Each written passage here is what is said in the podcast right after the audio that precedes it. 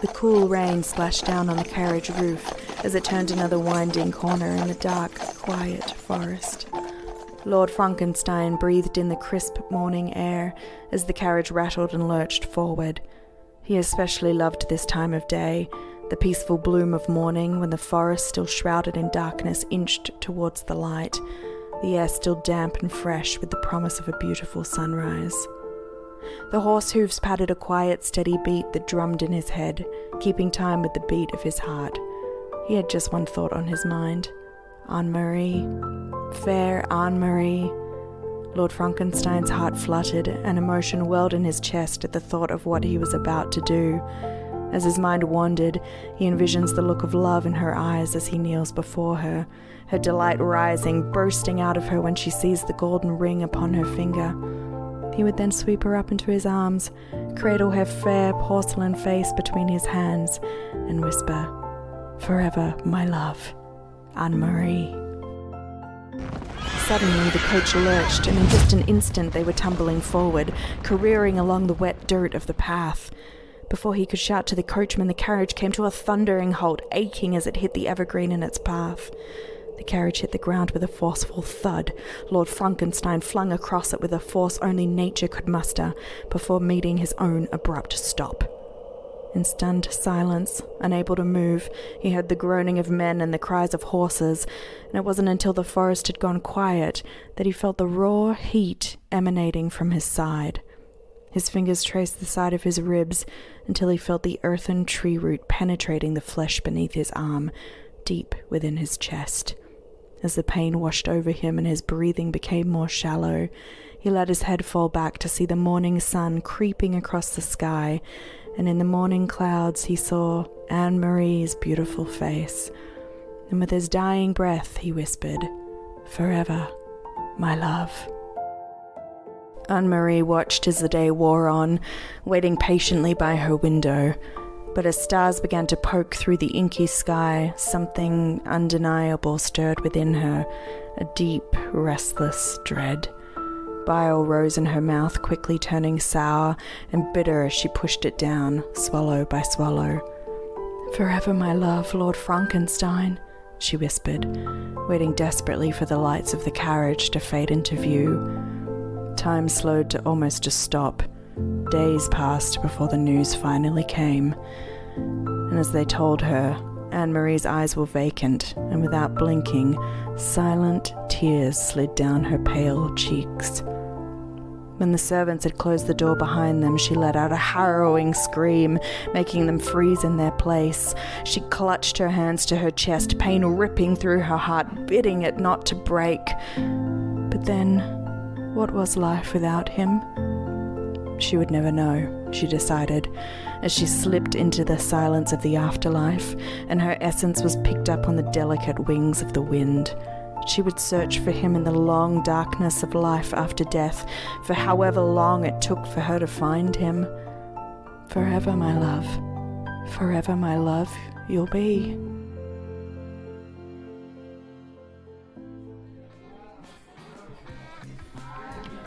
Sam chugs another mouthful of his American beer, the only reminder of home in this strange place he's come to know as his temporary address, the US Army base in Darmstadt. Thoughts of his homeland cloud his mind as he aches to return to what's familiar. But his country needs him. He was never supposed to stay this long. Six months, he'd been told. You'll be home just in time to ring in 1978 with your love, they'd said. Before leaving for Germany, he had made all the necessary arrangements and reserved a table at La Francoise, the city's fanciest restaurant. The ring he had found at a local jeweler in Darmstadt the first week of his deployment. It had never left his pocket since, living close to his heart with her photograph. But all that felt like a lifetime ago. Now it is October, and the New Year's Eve he was supposed to celebrate with a proposal has long come and gone. He still has no news about returning home. Sam takes another swig of his beer as he watches the festivities around him. His fellow soldiers loudly enjoy the all American holiday, All Hallows Eve. And despite himself, he smiles. He thumbs the crumpled photograph in his pocket. Georgina, his beautiful Georgie. It's hard to celebrate when she's so far from him. He'd promised himself he'd have fun tonight, though, to help ease this hurting heart. A sweet moment's reprieve from longing for her and the knowledge of obstacles that stand in the path of their reunion. But tonight, tonight is a night for celebration. Halloween.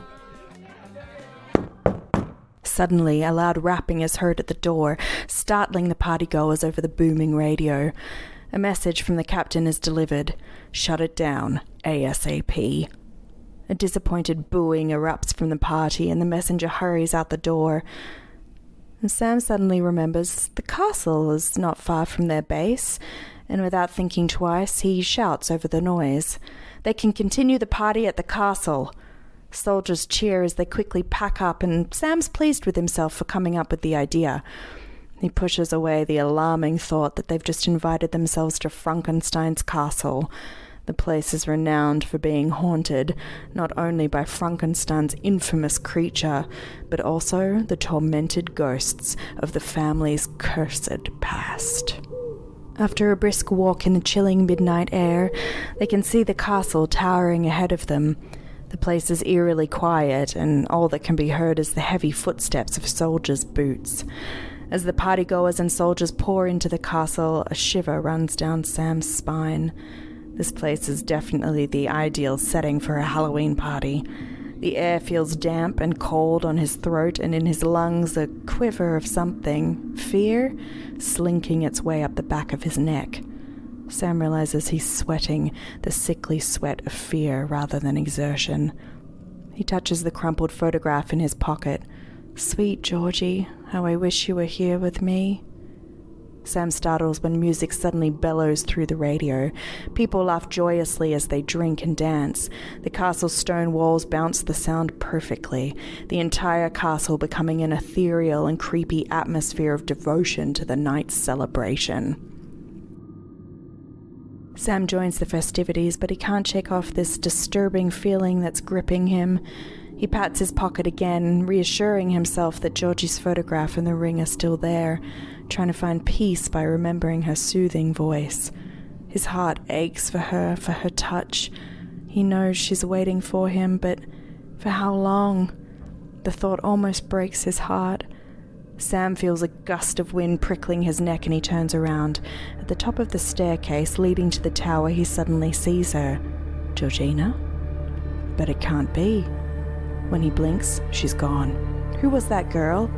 He pushes past the dancing soldiers and wilting macabre dressed partygoers, making his way to the staircase, rushing to find her. With only a few steps, he's reached the top of the stairs and enters the tower. The space is empty, deserted, with nothing but a small bench next to one of the windows. Sam is suddenly overwhelmingly weary. He sits down on the bench, surprised to find it slightly warm, as if someone has just been sitting there. He looks out over the forest, still shrouded in darkness, and at the horizon he can see the first glimpse of morning. As he drinks in the rising light, he closes his eyes. He sees Georgie in his mind, reaching for him, his heart swells as he thinks of her. God, he misses her. Sometimes he feels like he misses her so much he could just. Suddenly, his heart is struck by an intense pain, ripping through him. He cries out, clutching at his heart in agony. He falls off the bench onto the hard stone floor. The ceiling spins around him and his heart races. A vile stench of mold and something rotten, something dead, reaches his nose. He has barely the strength to turn to his side before he vomits. Again, the pain rips through his chest, and he cries out, screaming in agony. As he struggles to breathe, the pale apparition appears before him, silent tears sliding down her cheeks. Her angelic but cold eyes stare into his, transfixing him in their gaze. His heart is full of fear at the sight of the ghost, yet he's enchanted by her beauty Georgina, he splutters, a wet warmth washing up his throat. He knows it isn't her, yet she feels so familiar. With difficulty, he slowly wipes his mouth and sees the crimson blood drip between his fingers. The apparition looks down on him, love sparkling in her eyes. Forever, my love, Lord Frankenstein. At once she is upon him, her deathly cold fingers reaching into his chest and cradling his heart, the vile smell of death once again filling his lungs. Outside awaits the peaceful bloom of morning, when the forest and the castle, still shrouded in darkness, will inch towards the light. As the first strands of sun begin to weave through leaves and branches, she takes up his spirit to join hers as the slow thumping of his heart fades out.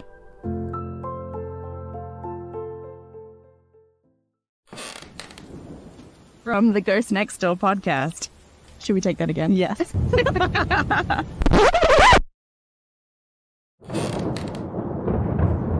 this is Sally Chachich and Sarah Matson from the Ghost Next Door.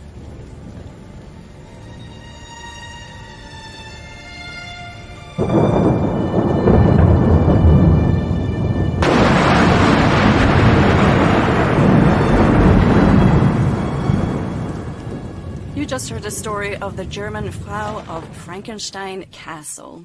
She is said to have died from a broken heart when she learned her fiancé to be had passed away in a terrible carriage accident. She is now haunting the very famous Frankenstein Castle, searching the afterlife for her true love. We would like to welcome Dr. Andreas Westib, a German cardiologist and co founder of Symphony of Health in Canada. Thank you for joining us, Dr. Westib.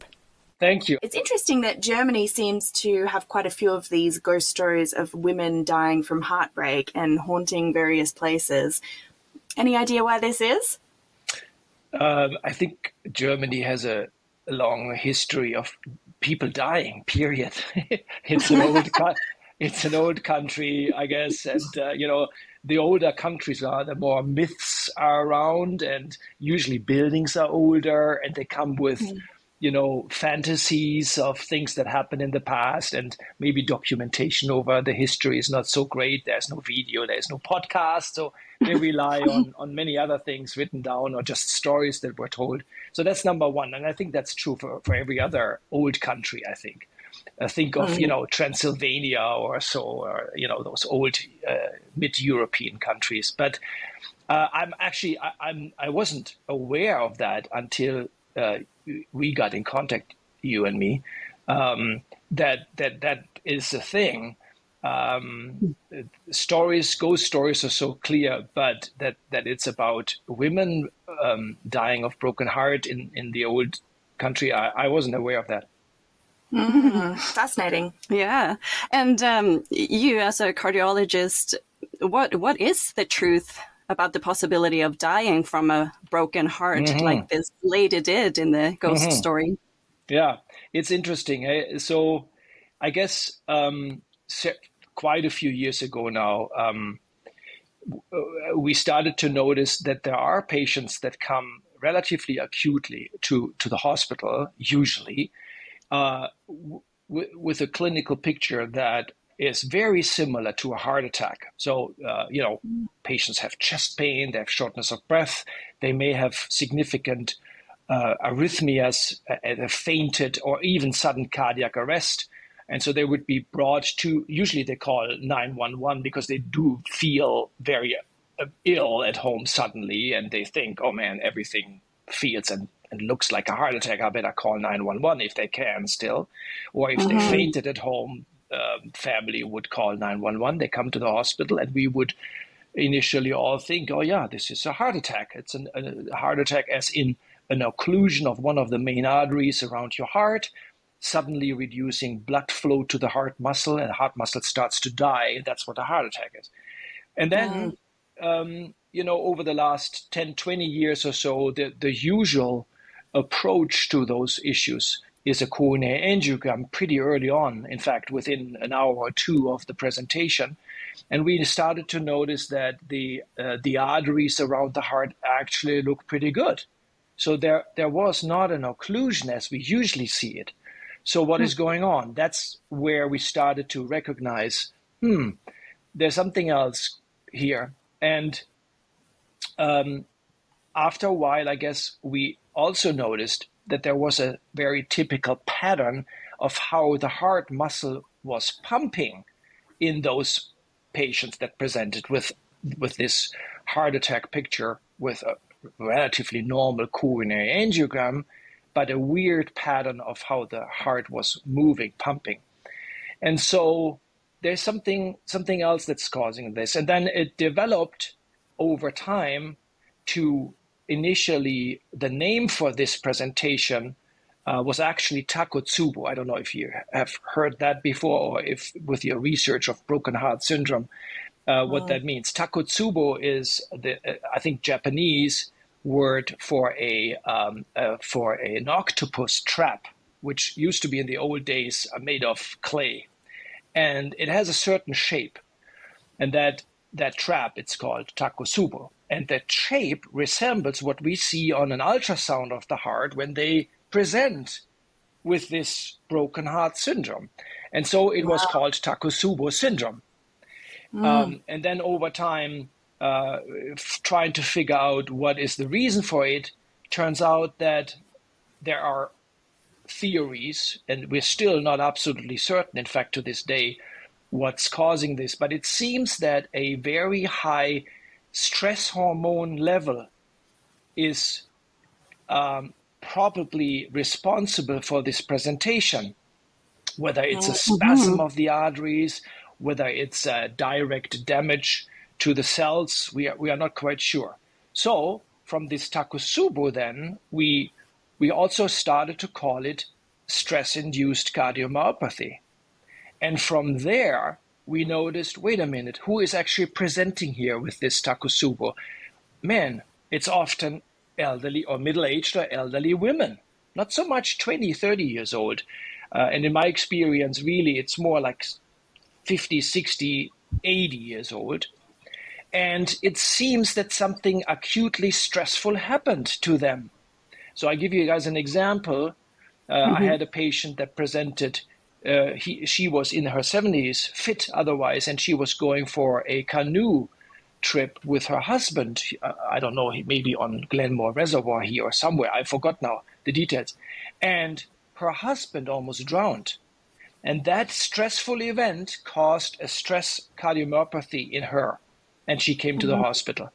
And I think that's where this broken heart syndrome actually then comes from that we really have something that resembles an acute stressful event. Your partner dies your partner almost drowns or any other uh, uh, um, you know a stressful uh, interaction with family members or with a neighbor or, or a car accident.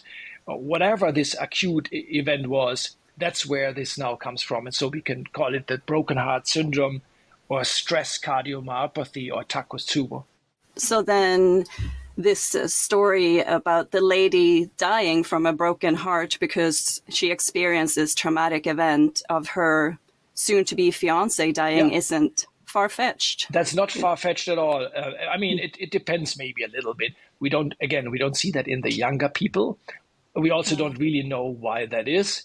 It is usually middle aged to elderly, and it's primarily women. I don't think I actually have seen a, a broken heart syndrome in a in a man. To be honest, uh, I may have forgotten oh. that. But so it is more. Wow. More. It seems to be uh, clinically, at least, more in women. So yes, it is possible that you know in the older days where there was, oh, maybe even 20, 30 years ago, where you weren't aware of this uh, of this uh, entity that people died suddenly um, or within a few days of presentation and people thought yeah that's a heart attack but in fact it was a broken heart syndrome. That's absolutely possible.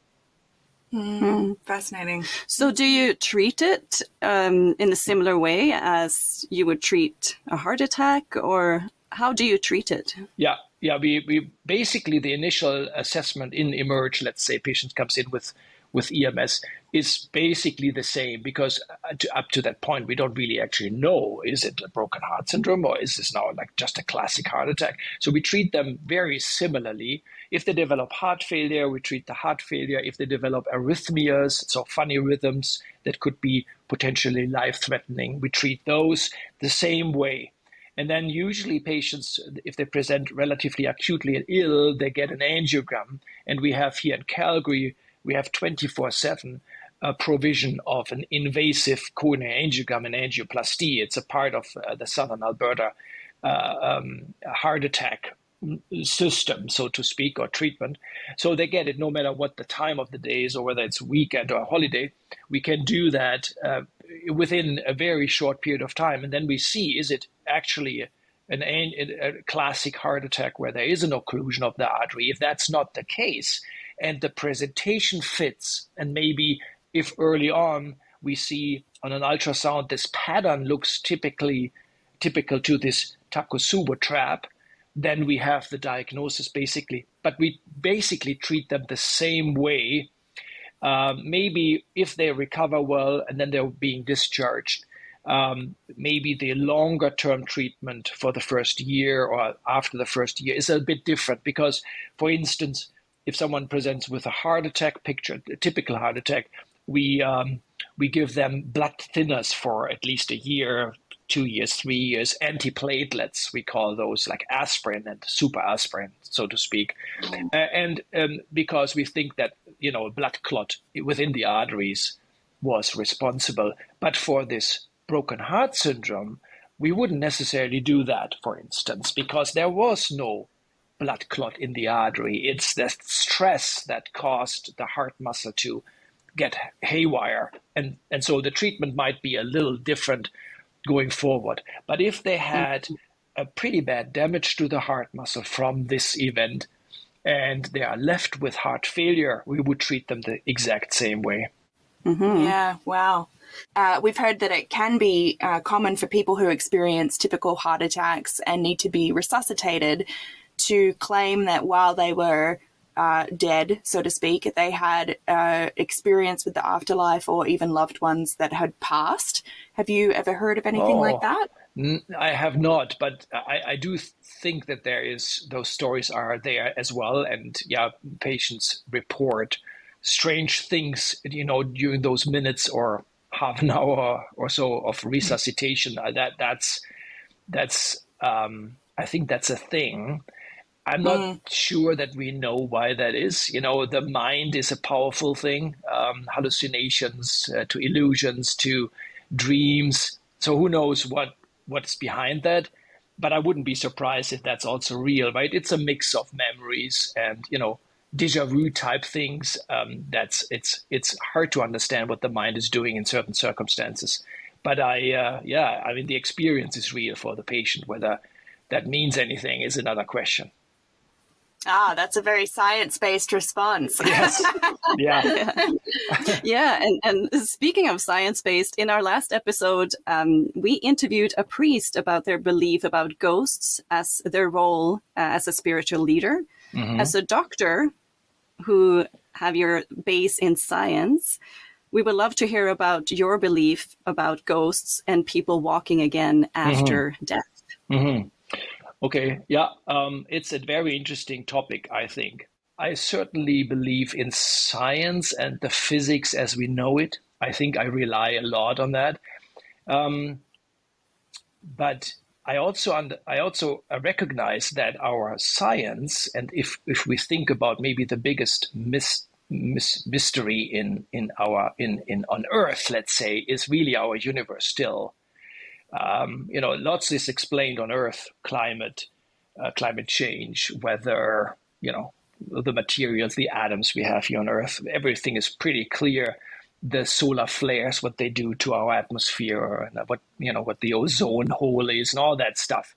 That's pretty clear.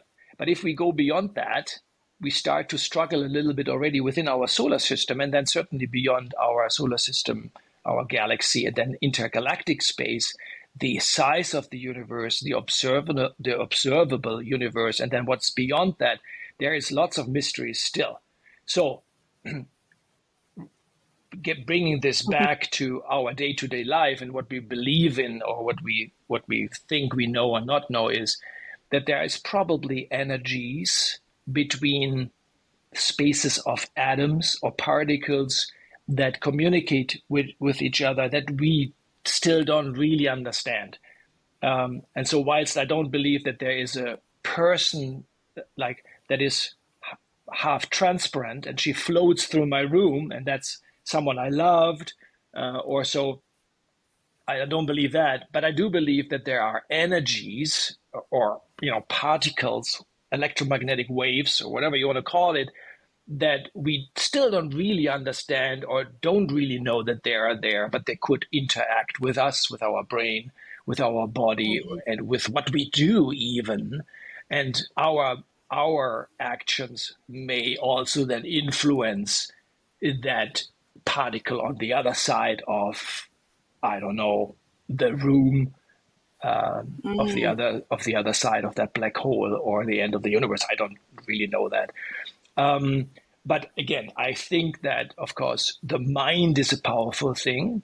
And so for me, uh, it, it's more like um, whatever you can create in your bra- brain is what you see and what you feel and what you, you know, a sensation you have. Oh, a cold breeze coming through, or man, I felt a vibration this can all be internally, right? This is all created by your brain. It would be more likely like that. That's how I see it. Thank you for that response. Fascinating. Yeah, mm-hmm. it was uh, wonderful to meet with you today, Andy or Dr. Westib, and uh, and have you share some of your expertise with us. We learned so much uh, about broken heart syndrome and how that relates to this fascinating ghost tale.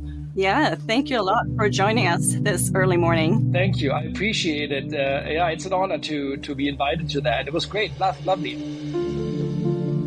Thank you for listening to The Ghost Next Door. This was episode 3 of season 1, The German Frau of Frankenstein Castle, performed by Sally Chuchich. This story is a creative reimagining inspired by the hauntings at Frankenstein Castle, written by Sally Chuchich and Sarah Matson. This episode features an interview with Dr. Andreas Westib, a specialist in cardiology. You can find us on YouTube and all of your favorite podcast platforms. You can support us by subscribing and follow us on social media at Ghost Next Door Podcast. Our next haunting episode will be released in February 2024.